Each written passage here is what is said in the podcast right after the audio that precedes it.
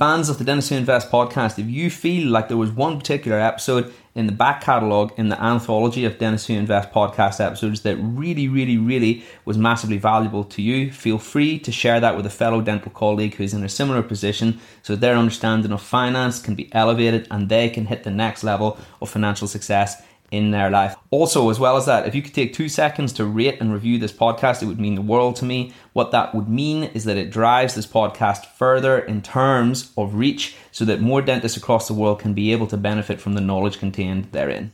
Welcome. Welcome. Welcome to the Dentists Who Invest podcast. What is up, everybody? Welcome back to the Dentists Who Invest podcast. Guys, this is a podcast I've been looking forward to for quite some time because we are here today to talk about the NHS pension.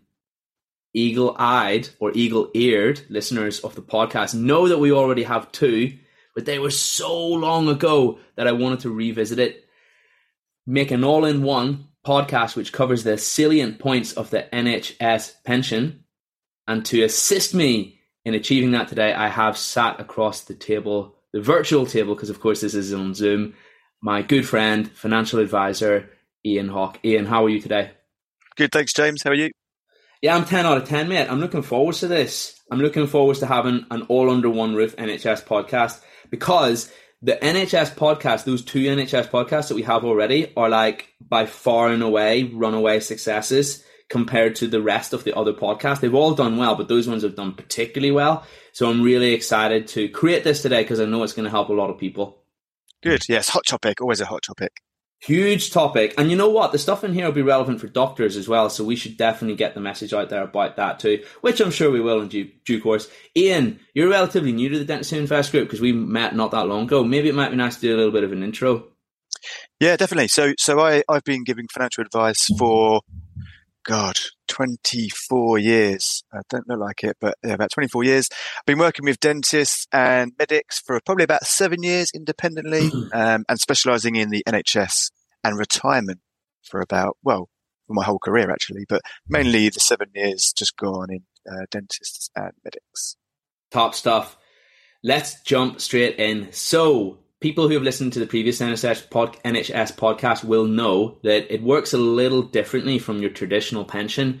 So instead of me taking the words out of your mouth, Ian, and us repeating ourselves, let's go ahead. I'll let I'll let you cover that because of course you're the man with the knowledge and you do this every day. Yeah, definitely. So I think if we start with a kind of a refresher, because within the NHS there is one NHS pension scheme, but there's three components that you will be in, or you could be in one or two or three of them. So, um, and these will depend on when you joined the NHS, but also some choices that you made along the way. So, the original uh, pension scheme, the original NHS pension scheme is the 1995 pension scheme. This is kind of the original gold plated uh, pension scheme that you'd be in if you joined the NHS prior to 2008. Um, and the way this pension scheme works is different. It depends on whether you're a, a hospital dentist or whether you're a principal. And effectively what happens is, is that if you're a hospital dentist, then you're on a final salary pension. And each year that you work in the NHS, you accrue one eightieth of your pension as a, a, a, as a salary, as a pension. If you're a principal, however, uh, it's a bit different. Um, you are in a career average pension scheme, um, and you're, you, each year that you work in the NHS, you put up a pot of pension. Over your lifetime, that builds up, and then you get that pension at the end of the, um, when you retire effectively. The way this pension works, you can retire at the age of 60. And when it comes to retirement, you get a, an income for life, which is guaranteed and index linked. And you also get a tax free lump sum of three times your pension. So that's the 1995 pension. Final salary hospital dentists, um, retire at 60 and you get an income plus tax-free lump sum. 2008, though, they changed the pension scheme um, and they introduced the 2008 pension scheme. If you were already in the 95 scheme, you were given the choice as to whether you wanted to move into the 2000 scheme or not. So you were given a choice. Okay. Um, what I found is from experience, most people didn't and I'll explain why in a moment. So the way this this this pension differs is the way you accrue benefits is better. So you accrue uh, benefits quicker because if you're a hospital dentist, rather than accruing one eightieth of your pensionable pay, uh, like in the 95 scheme, in the 2008 scheme, you accrue 180th. So basically you accrue benefits quicker. Um, however, you have to work five years longer to unlock those benefits because the retirement age got pushed back to 65. So it went from 60 to 65. And this is why most people said, actually, let's stick with a 95. Can, can I jump in? Sorry, there just for two seconds. Of course. I'm not sure if I misheard you. Did it say, did you say that the accrual rate in the 95 scheme is 180th? And then also in 2008, it's also 180th? 160th. Ah, okay, okay. I don't know if that was a slip of the tongue, but I think you said 180th as well. Ah, and, I, ah. and I was trying to compute that in my head. I just wanted to jump in to clear that up. So the accrual rate is higher, but we have to wait longer to get the pension. Exactly. Yes. Sorry. It's 180th, 95, 160th, 2008. So they kind of give you an incentive to say, look, you'll get benefits quicker, but you have to wait five years longer to unlock them. Um, also with the 2008 scheme, there's no automatic lump sum at retirement. So rather than getting a lump sum, sorry, rather than getting an income plus a lump sum in the 95 scheme, in the 2008 scheme, you just get an income. There is no tax-free lump sum, which is also interesting. And again, that's another reason why people thought actually no. But this, this, you were given the choice whether you moved into the scheme, by the way. Um, if you joined the NHS after 2008, you automatically join the 2008 scheme. Okay. You missed the 95 scheme. Um, thirdly, uh, in 2015, they, they changed the pension scheme again and they introduced the 2015 scheme. Um, and the way this one worked was again very similar that they, they again, they moved away from uh, these final salary pension schemes and they move towards more career average for hospital doc- hospital dentists. Um, for um, uh, principals, it kind of remained the same, being a career average. Principals or associates or specific Uh, principals? Um, yeah, principals work a bit differently. Yeah. Right. Okay. Oh, sorry. So principals and associates are the same. Hospital Yes. dentists are different. Gotcha. Yeah. Yeah. Yeah. That's right. Yes, you have to categorize what you are. If you're a, a principal or an associate dentist, then you're always, you've always been career average. If you're a hospital dentist, then you've always been final salary, but now you're career average. Gotcha. So it's changed every time. Um, so the new 2015 scheme, as I said, yeah, mainly career average. So everyone, so associates and principals are now the same as hospital dentists as far as being career average. And the way they did the 2015 scheme is the accrual rate again was better because it's now 154th, as you might know already. So it went 180th, 160th, 154th. But again, you have to work even longer to get the benefits because now uh, retirement age is state retirement age, which was currently 67 or 68. But by the time you get to retirement, James, or me, it's going to be probably 70 because state retirement age will move back. There's no question about that. Um, and again, this 2015 pension, um, there's also no automatic lump sum at retirement. It's just a pension income. Um, and that's basically the three schemes. So, so what you'll find is, is that a lot of people will have two schemes. They'll be in the 95 and the 2015 or the 2008 and the 2015 most likely. I've also seen people in all three. So you'll have different, a different combination of different benefits in these three schemes. And that's kind of the summary of how it, how it works as an overview of the different schemes. You know, I'm super intrigued to break down how the payouts look if you're in two, three schemes, how those combos look. Let's jump into that in just a moment. Let's delve down to a little bit more of a fundamental level. We use the term accrual rate.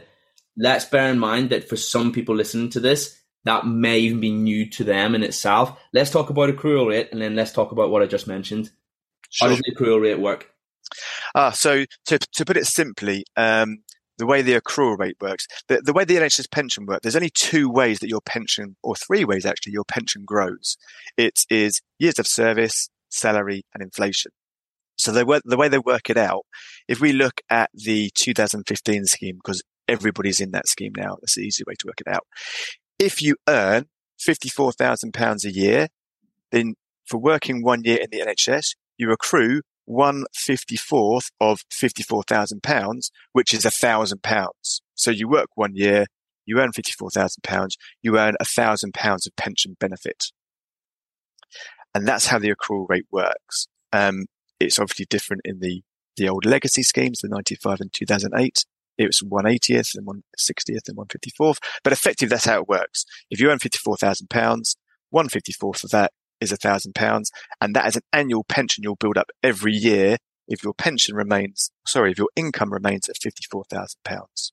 And what we should mention as well is that that does not mean you'll be contributing £1,000. You actually contribute more than that. You contribute effectively your membership fee, which of course is calculated effectively via banding. So if you earn 10,000 NHS, it's what, like, you maybe know better than me. 5%. Yeah. And then if it's like, when you get to the next band, it's more and more and more. So that's your membership fee. Exactly, yeah. So that's that's the that's the exactly the right phrase to call it. It's kind of a membership fee. So it doesn't matter what you pay towards this pension; it won't affect what you get from this pension. So um, it's banded. So the most you pay is fourteen point five percent, and the least is I think it's five point two percent. Awesome. And then there was one thing that we wanted to touch upon earlier, which I just mentioned, and it was after the accrual rate. And that was remind me it was in my head just two seconds ago. Was it the lump sum you get on some and some you don't get lump sum? All right. Thanks for reminding me. It was about the payouts and how those look depending on because what you've given us already is a very clear message. If you're in the 2015 scheme when we hit state pension age then we get paid the passive income for the rest of our life based on whatever pot that we have effectively how does that look so that's super clear let's say we have somebody who's in 2008 and 2015. Does that mean they get part of their pot paid when they hit 65, I believe it was from memory, and then part of their pot at state pension age? How does that look? Yeah, exactly right. So, so you you'll have two different pots that are available to you, and they're available at different times. So, if you go to the extreme, let's just say um, you have 1995 benefits and 2015 benefits. What that means is when you get to 60, you can unlock your 1995 benefits, but you've got to wait seven years to unlock the 2015 benefits. So you've either got to kind of carry on working or do this retire and return when you can take a pension and kind of carry on working. So there's a, there's a bit of a disconnect there. Um, it's less, it's less severe. It's the 2008 pension and the 2015 pension because it's only like a two or three year gap there. But yeah, effectively, when you retire from the NHS, you don't just retire, you've got two different dates and you need to kind of plan how you do that. You need to think about that in advance. Tell me, how does that look, that sort of partial retirement? Do they negotiate reduced hours, reduced income? How does that work? Yeah, so what normally happens is you, you, you agree with your practice or, or your principal if they'll take you back, first of all, and then you retire, you take your, what we call the legacy benefits, which are the 1995 or 2008. You take those benefits and then you can come back to work on probably reduced hours because you could probably work two days a week and earn the same because you've got your pension income coming in. And then that will kind of sustain you until the age of 67 or 68 when the rest of your pension is available. And are you required to do that? Are you required to reduce your hours? No, you can actually come back and work almost whatever you want, as long as there's an agreement with your with the practice, effectively. Ah, interesting stuff. I did not know that. Okay, thank you.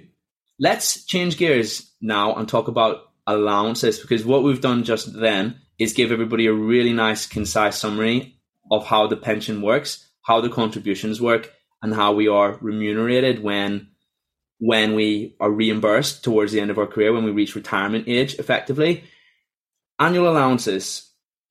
£40,000 is the pension annual allowance. Is that something we need to worry about when we're contributing solely via our NHS pension? Are we likely to exceed that? Also, and also, then what we're going to do is we're going to chuck in a SIPP and other pensions as well. But let's look at it purely from the perspective of NHS pensions just for the moment. Yeah, so the NHS pension, with the way annual allowance works, is something you can't control. So it's something you definitely need to be aware of. And whether you breach annual allowance will depend on how much NHS work you do and how much your NHS earnings are. Um, so the first kind of myth to get rid of, I think we've done it already, is that your pension contributions have no bearing on your pension growth. That's the first thing to talk about. And you, you said, cool, think of it as a membership fee. That's the, exactly the right way to view it. Now, the way your pension grows for a, a defined benefit scheme, which is the NHS scheme, is it's all to do with how much your pension grows in any given tax year. So what they do is they look at the value of your pension at the start of the year, they increase it by inflation, and they look at the pension at the end of the year, and however much is grown by, they take that figure, they multiply it by 16, and that tells you your pension growth. Okay, and that's how it works within the uh, a defined benefit NHS scheme. So you can't control that; it just kind of happens because inflation impacts that as well. So that's something you can't control. When you're looking at annual allowance for, and I might be jumping ahead here, for a SIPP or a personal pension, it's much simpler. What you physically contribute to a, a SIPP or a personal pension will count towards your 40,000 annual allowance. So if you pay 20,000 pounds in to your pension, your personal pension, then you've used 20,000 pounds of your 40,000 annual allowance limit. Right, got you. So if I've understood that correctly, basically it's not really we only have to partially think about this when we're contributing solely towards the NHS pension because we're not likely to exceed it unless our income is really, really, really high ticket. Have I understood that correctly? Sort of, yeah. It's it's it's hard to judge it, um, but it does really dictate, on, and it, it, can be controlled by your NHS earnings. If you've only got small NHS earnings, then it's unlikely you're going to breach this forty thousand based on your NHS um, work alone. If you have more significant NHS earnings, then you could be close or go over this 40,000. There's also a caveat to this for higher earners. If you're a higher earner, then there's something called annual allowance tapering. Um, and once you earn over £200,000, then your £40,000 annual allowance that you have could diminish down to as little as 4,000 if you're a higher earner. So you have to be, you have to be careful of these things. There's not really a blanket yes or no answer. Every, every individual's different and just take stock of your own situation is what I would say. Cool. All right. We could probably delve loads deeper on that, but I think that's enough complexity for today. That's the perfect level of understanding that we need to proceed because we want to keep this quite high level without boiling, delving down right down into the nitty gritty. Okay. So you touched upon this SIPPs and NHS pensions. How do we mitigate this? How do we be aware of exceeding our annual allowance? Yeah, so you just need to be in control of it, I guess. So to to find out where you are in relation to your NHS and how much that has grown each year, you can request from the NHS Pensions Agency an annual allowance statement. And what this statement will tell you is how much your pension has grown for the previous tax year. So if you request one now, you'll get your pension growth for the 21-22 tax year plus the three previous tax years. And if you look at that and think, actually, there's a bit of headroom, I haven't used much of my allowance, then actually a personal pension could be a way to actually go back and say, actually, look, let's put a bit more money into a pension because pensions are really good and they're very tax efficient. So you can go back and use what's called carry forwards, which means if you haven't used all of your pension allowance, this 40,000 pension allowance in the three previous years, you can actually go back and retrospectively use it with a personal contribution to a SIPP, for example. So it's just about getting those two working. Um, if you've been very close to your your annual allowance based on your NHS work, then a private pension might not be the appropriate thing for you, and you might want to think about other things like ISAs and things like that. So just kind of take stock, but request an annual allowance statement, and that will give you a bit of a, a headroom check on where you're at. Awesome, thank you for that. Let's move forwards and on to the lifetime allowance now, because this is the one that we are most likely to need to watch out for, right? Yeah, it could be. It's it's it's funny. It's the one that's got the most press, but um, it's I'm probably less worried about lifetime allowance than annual allowance, if I'm honest. But it's certainly something to consider. Actually, do you know what? Just before we do, how does that before we do lifetime allowance? How does that penalty look for us exceeding the annual allowance? Let's talk about that because that's going to put some meat in the bone for what you've just said. Yeah, definitely, definitely. So yeah, right. So the way the way annual allowance works is um, any gr- any growth uh, you have in your pension or any pen- personal SIPP contributions that you make that exceed forty thousand pounds, they are taxed at your marginal rate. So marginal rate means if you're a basic rate taxpayer, they're taxed at twenty percent. If you're a higher rate taxpayer, they're taxed at forty percent. If you're additional rate taxpayer, they're taxed at forty five percent. Um, but you, you can also use that carry forward facility for this as well. Um, so say, for example, one tax year, you have pension growth that's £50,000, let's just say. So you know you're 10,000 over, right? But if you go back three years and realize that actually in the three previous years, you've got some unused allowance, you can drag it forward to kind of offset that.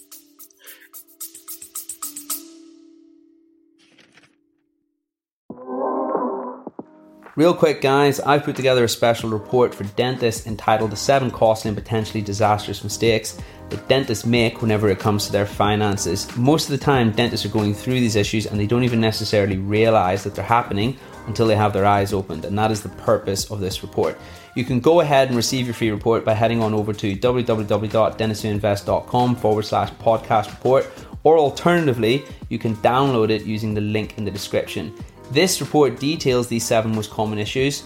However, most importantly, it also shows you how to fix them. Really looking forward to hearing your thoughts.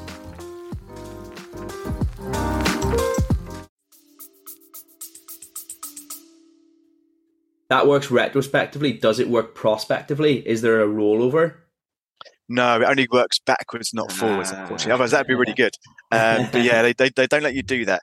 Uh, funnily enough, actually, there's a weird there's a weird anomaly which we're going to talk about later when we talk about CPI, where you can have negative annual allowance uh, pension growth, and funnily enough, so say for example, um, you have minus five thousand pounds annual allowance, which can happen. You can't actually use that for anything. They just class that as a zero growth input rather than a minus five you can carry forwards, if that makes sense. You, so you mean you mean if we if we're if we're five thousand pounds off? Yeah, actually, can yeah, can we just cover that again? So minus five thousand. How would that situation arrive? Arise? Yeah. So so it could arise, um, and we're going to discuss this in a bit. So maybe jump the gun, but CPI inflation. Um, when uh, one year there's high inflation and the following year there's low inflation, it can actually cause your pension value to be less than the year before for annual allowance. And it doesn't happen very often, which is why it's a bit of a uh, anomaly. It's not common. But the situation we're in now with inflation is it could become a reality actually. So if there was high inflation one year and the following year there was lower inflation, there's a chance your pension growth could be minus a, a minus figure rather than a plus figure. So for example, in the one I just said, let's just say your pension growth was minus 5,000 but you can't do anything with that. It's classed as a zero input. You can't use that minus five thousand pounds to offset a future gain. Did that make sense? Uh, yeah, I think I got it a little bit more just then. Thank you for that. And you know what? We're going to cover it in more detail later anyway, so we're all good. Yeah. Okay, cool. Annual allowance. We've nailed it. We've done it to death. Let's talk. Let's now talk about lifetime allowance. And how does that look? Maybe maybe it might be nice to cover the lifetime allowance, what it is first of all, and then develop the concept from there. Yeah, definitely. So, so annual allowance we've talked about. This is an annual limit that your pension can grow by. Lifetime allowance is different. This is how much can your pension pot be over your lifetime before you have to pay any additional tax. And this limit is set at 1.03 uh, million and 100 pounds, which sounds like a really enormous figure actually, but it's very easy to breach, especially if there's, you know, good NHS earnings in there. So the way it works is any, any pension you have up to 1.073100, um, there's, there's no, all you pay is uh, in normal income tax on that pension when you draw it, like yeah. normal, yeah. normal store standard terms. Yeah. Any pension growth over 1.073 million, you'll pay an additional uh, lifetime allowance tax charge on that excess uh, when you take that pension at retirement. So, mm-hmm. um, whenever you choose to retire, and the taxation uh, it can be different depending on how you take it. If you take the excess as an income, then the tax is twenty five percent. If you take the excess um, uh, growth over the 1.073 million as a lump sum, then it's 55% tax charge. So, so it depends how you take. So there's two different tax charges, and these are in addition to your normal income tax charges. So lifetime allowance is certainly something that um, you need to be aware of for sure. 100%. And the interesting, or should I say, worrying thing about the lifetime allowance is how the government have played with it over the last few years. And let's hope that trend doesn't continue because maybe you'll know these figures better than me. But what was it like in 2012? It was like 1.83 million. Then it was 1.5. Then it went to 1 million. Now it's back up a little bit because it is index linked, I believe, as well. Exactly. Yeah. So let's hope that trend doesn't continue. Yeah, well, it's it's frozen until 2024. Um, but but now we've got a new you know a new prime minister. Whether they view that differently, we don't know. We're so watching the space to see what happens there. Yeah, it's the pension kitty. They always rate it exactly. Anyway, so lifetime allowance, annual allowance. We've pretty much covered the majority of things we need to consider when it comes to the NHS pension. Let's talk about the McCloud judgment. Oh, that's a fun one. Yeah. Okay. So, um, so McCloud judgment. Um, this is all to do with when the government introduced the 2015 pension scheme. Okay.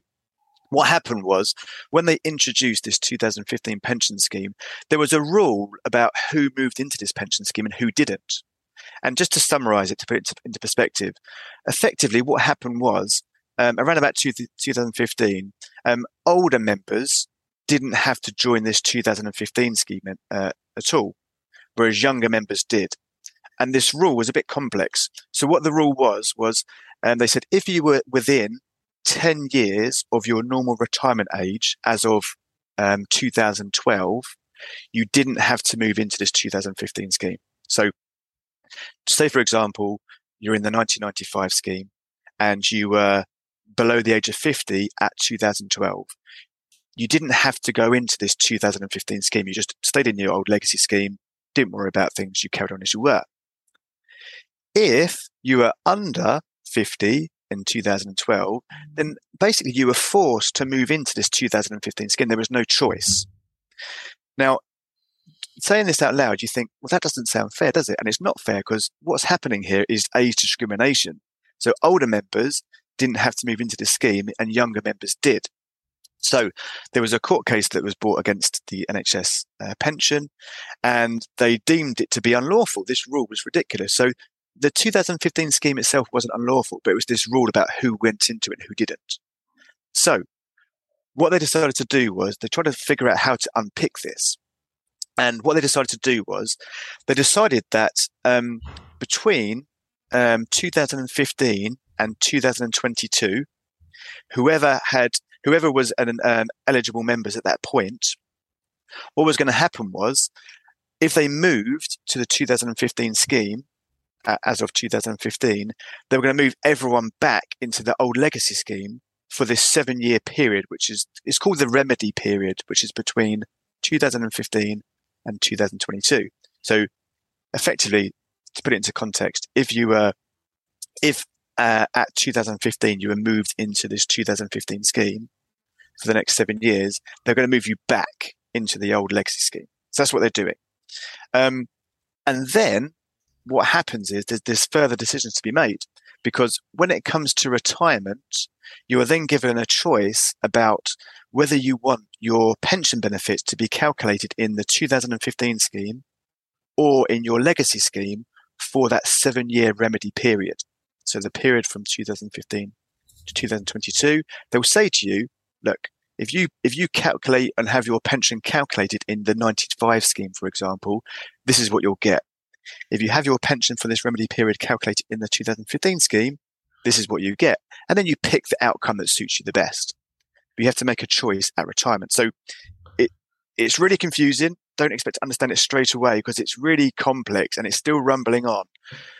But that is basically what's happening. They're they're trying to unpick what they've done, and people that were moved to the 2015 scheme got moved back to the legacy scheme, and then you choose at retirement if you want that choice to happen or not. We finished just then? Yeah, pretty much. Yeah, I'm just waiting to see what your face looks like to see if that made any sense. You, you know what? The NHS pension is a beast of a subject. It really is, and it, it almost requires a flipping degree in itself to understand. But you know, that'll be helpful for people who are listening who find themselves in that scenario, even if it means that they know that they need to get some help on that one, some professional help. So it's always helpful. It's always ROI positive. Cool. Right then, we touched upon this earlier, but I wanted to flesh it out in more detail just before we wrap things up, because I actually think that what we've done today is the perfect amount of complexity versus not going too deep. Hmm. Because, of course, as we said at the beginning, this is supposed to be an all in one, all under one roof NHS pension podcast. And we could probably make about three or four podcasts on this. We could probably make a podcast on the McCloud judgment on its own by the, yeah. the flipping sounds of it. So let's talk about the CPI rate. And something called the disconnect, which you've you've I just see that you've sent me over here on the items for discussion today, but I'm actually a little unfamiliar with this myself, so it might be nice to explain this. Yeah, so this is this is quite a current topic and it's only come to light because of the current inflation world. And let me explain why this is going to cause a or could cause a problem. and it's all to do with annual allowance. So we go back to annual allowance. So if you remember, the way we calculate annual allowance for your NHS pension is the value of your pension at the start of the year. We increase it by inflation and it's the value of the pension at the end of the year. And then the difference is how much your pension grows by. But, oh, was you going to ask a question? No, no, no. I held up my my three fingers there because I thought you were going to say contributions, inflation, and then there was something else that you mentioned earlier. But that's that's something else, is it? Uh yeah, that's that's what makes your pension grow. But the, ah, okay. yeah, the, this is the calculation to work out how it works, and uh, particularly inflation. So, so as I said, they, they take the value of your pension at the start of the year, but they increase it by inflation. But the inflation rate they use is from the previous year's September rate. So, for example, last year's September uh, CPI rate was 3.1%. So at the start of the year, they increase your pension by 3.1%. Then you have a full year of working in the in the NHS.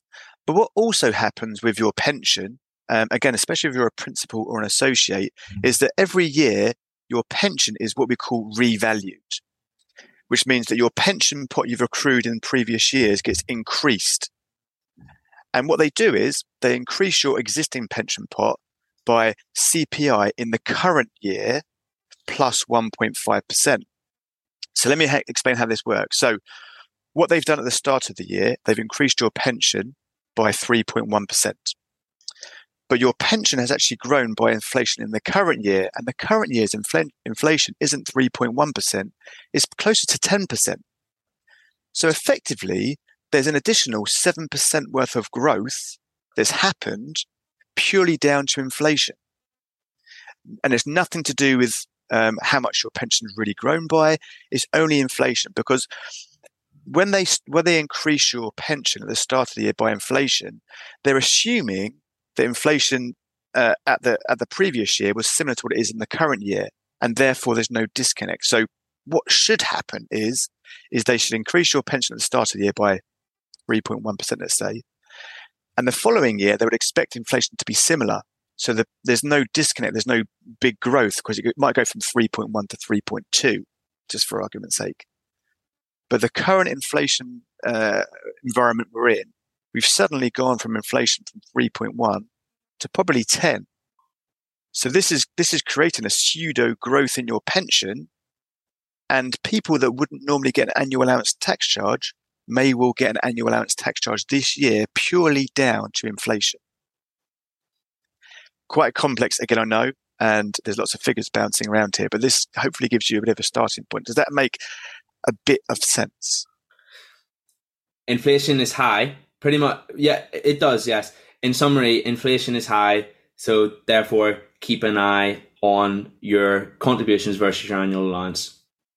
Effectively, yeah, and and just because inflation's high, it's not normally a problem. It's just the way they view it. They use uh, CPI from the previous year in one of them and CPI from the current year in another one. So that there's a this disconnect you'll hear talked about in the ah, press. That was the that's, word that I was unfamiliar with, disconnect. But you've, you've, yeah, that's good, interesting to hear. Yeah, so it's quite complex, and it, it it might happen this year, maybe one other year, and then you might not see it again. So it's a bit of an a anomaly, but it's something you need to be aware of now, especially people with big pension pots already. You know, principals, things like that, associates. You'll see potentially some impact around annual allowance of this when you wouldn't normally. Got you. Thank you so much. Ian, you've done a wonderful job of explaining the NHS podcast today. The NHS pension, sorry, I beg your pardon, on this podcast today. Thank you so much for your time. If anybody's interested in speaking to Ian, you can find Ian on the group Ian Hawk. Feel free to search his name in the members bar. Ian, thank you once more for your generous uh, you spending your time with us generously today. I hope to speak to you once again very soon. Thanks, James. If you enjoy this podcast, please hit follow or subscribe so you can stay up to date with information on new podcasts which are released weekly. Please also feel free to leave a positive review so others can learn about this podcast and benefit from it. I would also encourage any fans of the podcast to sign up to the free Facebook community from which the podcast originated. Please search Dentists Who Invest on Facebook and hit join become part of a community of thousands of other dentists interested in improving their finances, well being, and investing knowledge. Looking forward to seeing you on there.